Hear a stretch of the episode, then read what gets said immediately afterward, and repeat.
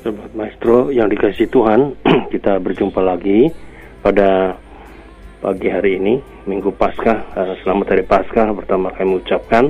Kita bersyukur bahwa kita masih bisa merayakan Paskah melalui Maestro Golden Moment, khususnya bagi para Sobat Maestro yang berusia 60 tahun ke atas yang mungkin tidak bisa ke gereja secara onsite. Nah, saudara-saudara, dalam rangka Paskah itu kita akan membaca satu buah kisah Paskah ya kebangkitan Yesus yang tentang perjumpaan Yesus dengan Kleopas dan seorang murid yang lain yang tidak disebut namanya dalam perjalanan ke Emmaus ya. Nah, untuk itu saudara-saudara mari sebelum kita membaca firman Tuhan dan merenungkannya kita akan berdoa terlebih dahulu. Mari kita berdoa. Tuhan, kami rindu di hari Paskah ini. Kami memperingatinya sekalipun kami memperingati di rumah bersama dengan radio kesayangan kami, Radio Maestro, lewat acara Maestro Golden Moment, tapi hal itu tidak mengurangi iman kami kepada Tuhan. Selama kami, hati kami terarah kepada Tuhan. Ketika hati kami terarah kepada Tuhan, apa pun yang kami kerjakan, kami lakukan, sebenarnya kami berjumpa kepada Tuhan, berjumpa dengan Tuhan. Sekalipun tidak ada ritual, tidak ada tata yang mengatur, tapi kami merasakan, kami menghayati, memperingati hari kebangkitan Tuhan yang membawa harapan kepada kami. Dan saat ini ya Tuhan kami mau belajar tentang firman-Mu, tentang kisah dua murid yang setia, yang mengasihi Tuhan, yang sungguh-sungguh berjumpa dengan Tuhan, dan merasakan betapa besarnya pengharapan dalam hidup ini, sehingga mereka bisa menatap hari esok, sehingga mereka bisa menjalani hari esok yang kita semua tidak tahu, tapi kita juga bisa karena kita bersama berjalan dengan Yesus yang bangkit. Terpujilah namamu ya Tuhan, roh kudus hadir pada hambamu untuk boleh meneguhkan dan memberi sukacita dalam melayankan firman pada hari ini dan juga kami sekalian yang bersama-sama merenungkannya. Dan lebih lagi ya Tuhan, alangkah bahagianya kami ketika kami sungguh-sungguh boleh menjalankan itu dalam hidup kami masing-masing. Terima kasih Tuhan. Inilah doa kami dalam nama Tuhan Yesus kami berdoa. Amin. Sobat Maestro yang dikasih Tuhan, para senior dan seniorita yang diberkati Tuhan, kita akan membaca firman Tuhan dari dua bagian ayat Alkitab, yaitu pertama dari Lukas pasal 24 ayat 13 sampai 35. Tapi karena ini ayatnya banyak sekali, ya, saya akan penggal-penggal ya. ya. Yang penting kita nanti saudara baca sendiri lagi lebih dalam lagi dan kemudian bagian kedua dari surat Roma pasal 12 ayat 12 ya. Yang pertama yaitu kita akan baca dari Lukas pasal 24 ayat 13 sampai 35 ya. Lukas 24 ayat 13. Yesus menampakkan diri di jalan ke Emmaus. Pada hari itu juga dua orang dari murid-murid Yesus pergi ke sebuah kampung bernama Emmaus yang terletak kira-kira tujuh mil jauhnya dari Yerusalem. Dan mereka bercakap-cakap tentang segala sesuatu yang telah terjadi. Ketika mereka sedang bercakap-cakap dan bertukar pikiran, datanglah Yesus sendiri mendekati mereka, lalu berjalan bersama-sama dengan mereka. Tetapi ada sesuatu yang menghalangi mata mereka sehingga mereka tidak mendap tidak dapat mengenal dia. Yesus berkata kepada mereka, "Apakah yang kamu percakapkan sementara kamu berjalan?" Maka berhentilah mereka dengan muka muram. Seorang dari mereka bernama Kleopas menjawabnya, "Adakah engkau satu-satunya orang asing di Yerusalem yang tidak tahu apa yang terjadi di situ pada hari-hari belakangan ini? Katanya kepada mereka, apakah itu? Jawab mereka. Ya, ini jawab mereka di ayat yang ke-19 ini saya uraikan, tidak saya perlu saya baca lagi ya. Lalu kemudian diceritakan tentang bagaimana uh, gaduh lah keadaan di kota itu Yerusalem itu bahwa ada Yesus yang sudah bangkit ya. Jadi Yesus yang tadinya dilulukan kemudian diserahkan untuk di, dihukum mati ya. Dan mereka kemudian merasa berai lalu kemudian ternyata setelah tiga hari para perempuan murid Yesus datang ke kuburan dan mendapati bahwa kubur sudah terbuka lalu ada malaikat di situ dan segala macam itu. Dan kemudian saudara-saudara ini kata mereka ya lalu kata Tuhan Yesus pada mereka ia berkata kepada mereka hai kamu orang bodoh ya betapa lambannya hatimu sehingga kamu tidak percaya segala sesuatu yang telah dikatakan para nabi Bukankah Mesias harus menderita semuanya itu untuk masuk ke dalam kemuliaannya? Lalu ia menjelaskan kepada mereka apa yang tertulis tentang dia dalam seluruh kitab suci mulai dari kitab-kitab Musa dan segala kitab nabi-nabi. Mereka mendekati kampung yang mereka tuju lalu berbuat seolah-olah hendak meneruskan perjalanannya.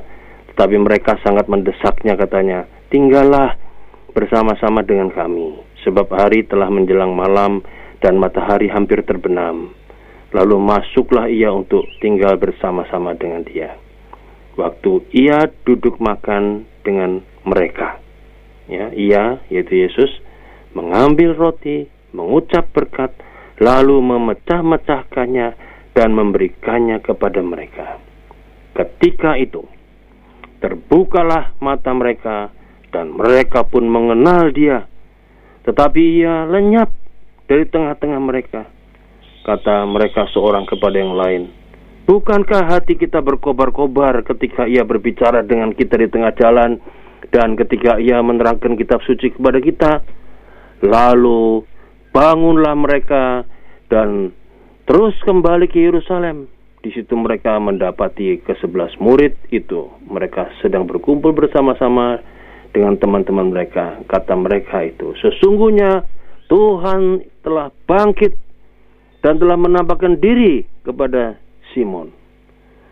Lalu kedua orang itu pun menceritakan apa yang terjadi di tengah jalan dan bagaimana mereka mengenal dia pada waktu ia memecah-mecahkan roti.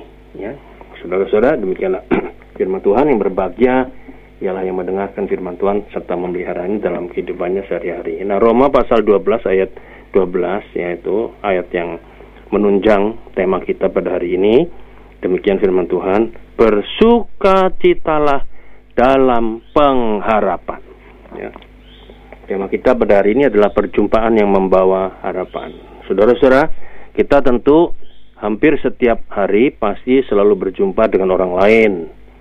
Ya, yang paling sering tentu dengan keluarga, anggota keluarga, lalu dengan tetangga, dengan rekan kerja, relasi, atau juga yang sekali-kali ketemu juga dengan siapa saja yang kebetulan berpapasan ketemu kita di mana saja bisa terjadi yang ya dan hasil perjumpaan itu macam-macam bisa sepintas lalu bisa agak mendalam sedikit bisa sampai tingkat berkesan dan tidak terlupakan sehingga kita mengenang karena meninggalkan makna yang mendalam dalam kehidupan kita. Ya, saudara-saudara, apakah saudara di rumah pernah melihat ada pernah ada foto dengan orang yang saudara anggap penting? Ya, misalnya presiden atau apa menteri lah kira-kira. Ya, kalau ada coba pikirkan. Ya, banyak orang yang memajang foto mereka dengan orang penting. Ya, tadi. Tapi belum tentu dia mengenal orang penting itu. Misalnya presiden lah kita sebut atau menteri. Atau ada juga orang yang bersalaman dengan presiden di pasar Cirebon itu beberapa hari yang lalu ketika dalam rangka kunjungan ke da daerah itu Bapak Presiden beserta rombongannya lalu orang-orang pasar itu bersalaman Mungkin di foto juga ada di potret waktu salaman. Tapi sebetulnya bersalaman itu hanya sekedar numpang lewat. Orang-orang di pasar itu tidak mengenal Bapak Presiden. Tapi kalau ada foto, misalnya mantan Panglima Angkatan Bersenjata yang berfoto dengan Presiden, nah, itu sudah sudah pasti, ya. Orang itu kenal betul dengan orang nomor satu di negara itu. Atau di sebuah kantor, misalnya kantor kementerian misalnya terpajang berderet-deret foto menteri ya dirinya yang jadi menteri waktu itu lalu kemudian mantan-mantan presiden yang sudah lewat lalu sampai presiden yang sekarang sudah pasti foto itu bermakna bahwa menteri ini pasti sudah kerap berjumpa dengan orang nomor satu di negara itu dan mengenal satu sama lain karena dia adalah orang kepercayaan sang presiden. Nah, saudara-saudara jadi tingkat perjumpaan, nah, hasil perjumpaan itu macam-macam tingkatannya ya. Nah, saudara-saudara, bacaan Injil hari ini menceritakan tentang dua orang murid Yesus yaitu Kleopas dan temannya yang tidak disebut siapa, tapi ini pasti teman yang mengasihi Tuhan pasti, ya. Bisa saja Simon Petrus, bisa juga Yohanes, bisa, bisa juga Nathanael atau siapa saja, ya. Dan saya rasa kedua murid itu mencintai Yesus.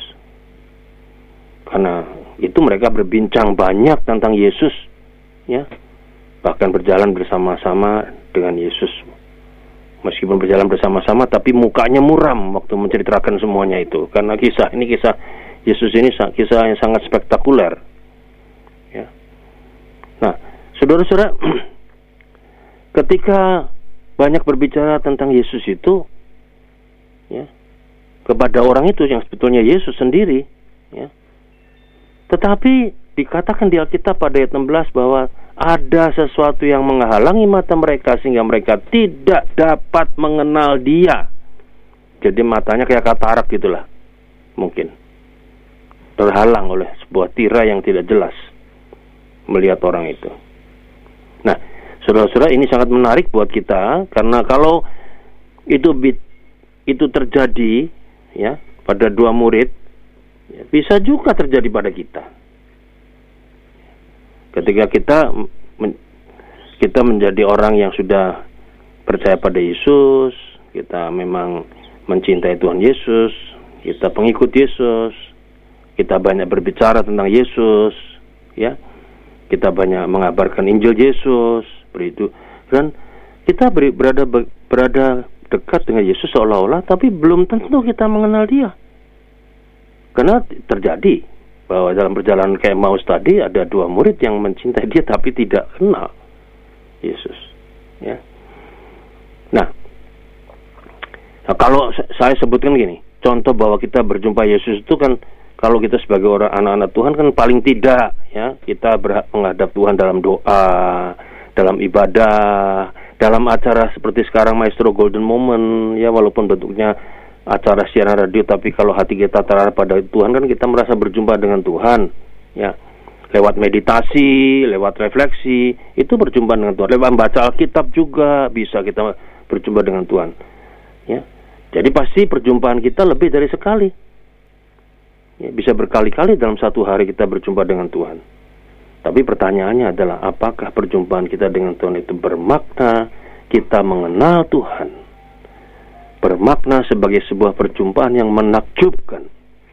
Perjumpaan yang membawa harapan. Itu pertanyaannya. Dan bukankah saudara-saudara sering kali yang terjadi adalah perjumpaan kita itu hanya sekedar sebuah rutinitas atau formalitas. Ya. Lalu kita menganggap sebagai sesuatu yang biasa dan kita anggap juga sebagai momen yang sama sekali tidak meninggalkan kesan spiritual yang mendalam atau kita hanya berjumpa dalam tanda kutip ala kadarnya dengan Tuhan Yesus. Ya. Maka saudara-saudara kita sering kali melihat bukan melihat kita sering kali mendengar bahwa pantas ada orang mengatakan sudah belasan tahun, puluhan tahun jadi orang Kristen, tahu banyak tentang Yesus, bicara tentang Yesus banyak, melayani Yesus di gereja dan juga di masyarakat. Tapi sebenarnya kita sungguh-sungguh belum kenal Yesus. Orang-orang yang seperti itu adalah mengalami seperti yang dialami murid-murid itu sebelum Paskah. Lalu ketika Paskah mereka berteriak dengan penuh sukacita dari dari lubuk hatinya, kami telah melihat Tuhan. Ya, itu kata para perempuan, kata Simon Petrus juga. Ya. Saudara-saudara, itu berarti bahwa menjadi murid Yesus itu baik. Mencintai Yesus dengan segenap hati itu juga bagus.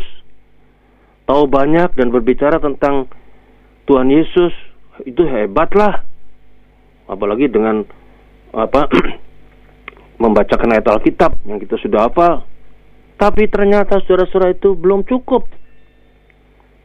Sebelum kita mengalami perjumpaan pribadi yang sungguh-sungguh dengan Yesus.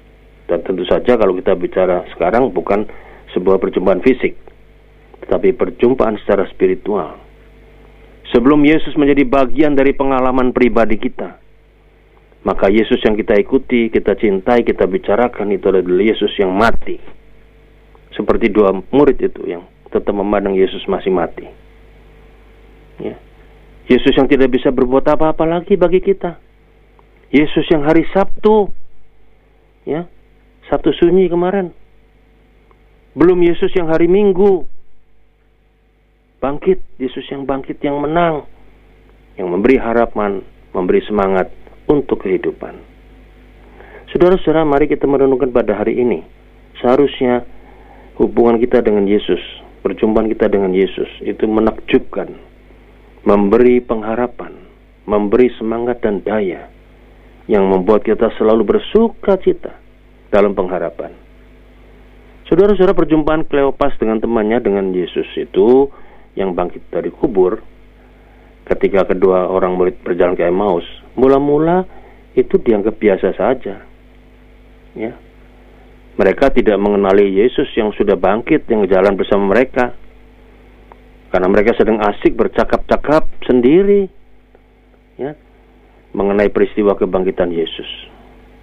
Sosok Yesus yang tiba-tiba hadir nimbrung di tengah perjalanan mereka dianggap sebagai orang biasa bahkan sebagai orang asing yang kebetulan bisa jalan bareng karena sama arah dengan mereka. Nah, namun saudara-saudara, ketika mereka menyaksikan aksi Yesus yang bangkit memberkati dan memecah-mecah roti sebagaimana yang pernah dulu mereka saksikan juga, terbukalah mata dan hati pikiran mereka sehingga mereka baru benar-benar mengenali sosok dalam tanda petik orang asing tadi yang telah berjalan bersama mereka sepanjang 7 mil atau lebih 10 km dan baru mereka mengenali bahwa itu Yesus yang memang sudah bangkit. Perjumpaan Kleopas dan temannya dengan Yesus berubah. Ya, berubah dari suatu keadaan yang muram menjadi keadaan yang penuh pengharapan, keadaan yang bersemangat. Perjumpaan yang membawa pengharapan, membawa sukacita, menakjubkan sehingga mereka betul-betul bergairah kembali. Ternyata perjumpaan mereka dengan Yesus telah berubah dan merubah keadaan mereka. Kelelahan berjalan 7 mil 10 km dari Yerusalem ke Emmaus itu tidak terasa. Ya. Bisa jadi mereka tadi belum mulai makan karena pengenalan itu terjadi mendadak ketika Yesus baru saja mulai membagi roti. Tetapi rasa lapar pun menjadi tidak terasa. Ada sukacita dalam pengharapan yang langsung merasuk pikiran mereka. Ada semangat yang muncul menjiwai mereka.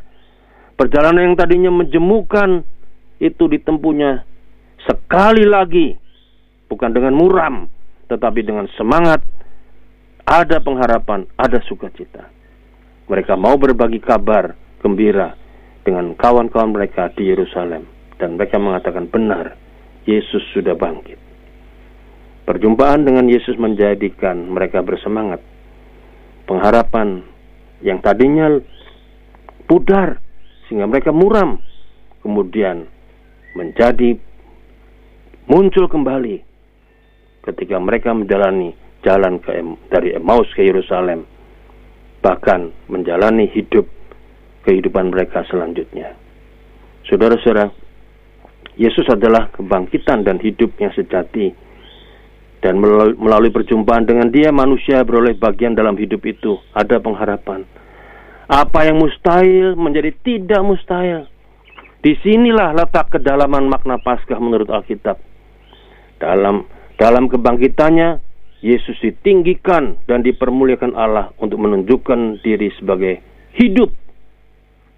Akulah kebangkitan dan hidup.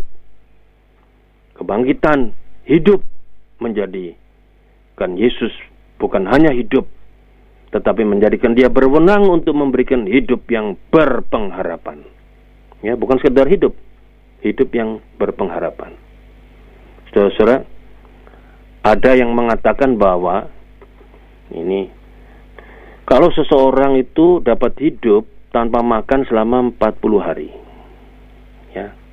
Tiga hari tanpa minum. 8 menit tanpa udara tapi tidak bisa hidup semenit pun tanpa harapan. Itu yang mengatakan begitu. Jadi kalau bisa 40 hari nggak makan masih bisa hidup. Tiga hari nggak minum masih bisa hidup. Hari keempat nggak bisa. Ya, 8 menit tanpa udara masih bisa hidup. Ya, maka setelah 8 menit megap-megap orang kan. Tapi tidak semenit pun dapat hidup tanpa pengharapan. Jadi apa artinya? Kita harus memiliki pengharapan. Ya, ahli riset dari University Cornell, Cornell University, itu mempelajari 25 ribu tahanan perang dunia kedua. Kesimpulan dari hasil risetnya apa? Bahwa seseorang dapat mengatasi apa saja jika ia memiliki pengharapan. Harapan membangkitkan semangat untuk apa saja sehingga bisa. Ya. Harapan itu membuat kita bisa kalau kita nggak punya pengharapan, kita nggak bisa. Sebab itu pengharapan jadi penting. Ya. Penting bagi kita. Kita harus selalu ingin punya pengharapan. Tapi tapi sayang, kita sering kali ingin memiliki pengharapan, dasar kita tidak kuat. Kenapa? Karena ketika kita, ketika kita ingin punya pengharapan, kita mendasarkannya pengharapan itu pada hal-hal yang keliru, pada kepandaian, pada kekuatan, pada pencitraan, pada penampilan, pada materi, pada pendapatan yang banyak, pada pekerjaan bagus, pada keluarga yang baik. Yang semuanya itu adalah dasar duniawi. Itu yang kali kita punya. Kita mau punya pengharapan tapi dasarnya itu semua hal-hal yang duniawi. Semua yang duniawi menurut Alkitab itu bersifat sementara dan dapat hilang. Dan ketika semua itu lenyap yang duniawi tadi, harapan pun juga lenyap. Dan sukacita serta kebahagiaan sejati juga lenyap karena kita tidak punya pengharapan. Harapan kita lenyap. Tetapi saudara-saudara, orang Kristen mempunyai alasan untuk selalu ada pengharapan dalam kehidupan ini. Kenapa?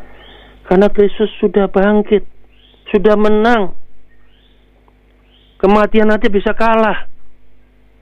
Coba, padahal kematian itu adalah musuh kita yang terakhir, tapi kalah di dalam Yesus. Karena Yesus sudah bangkit, dia menang. Berarti apa? Ada pengharapan.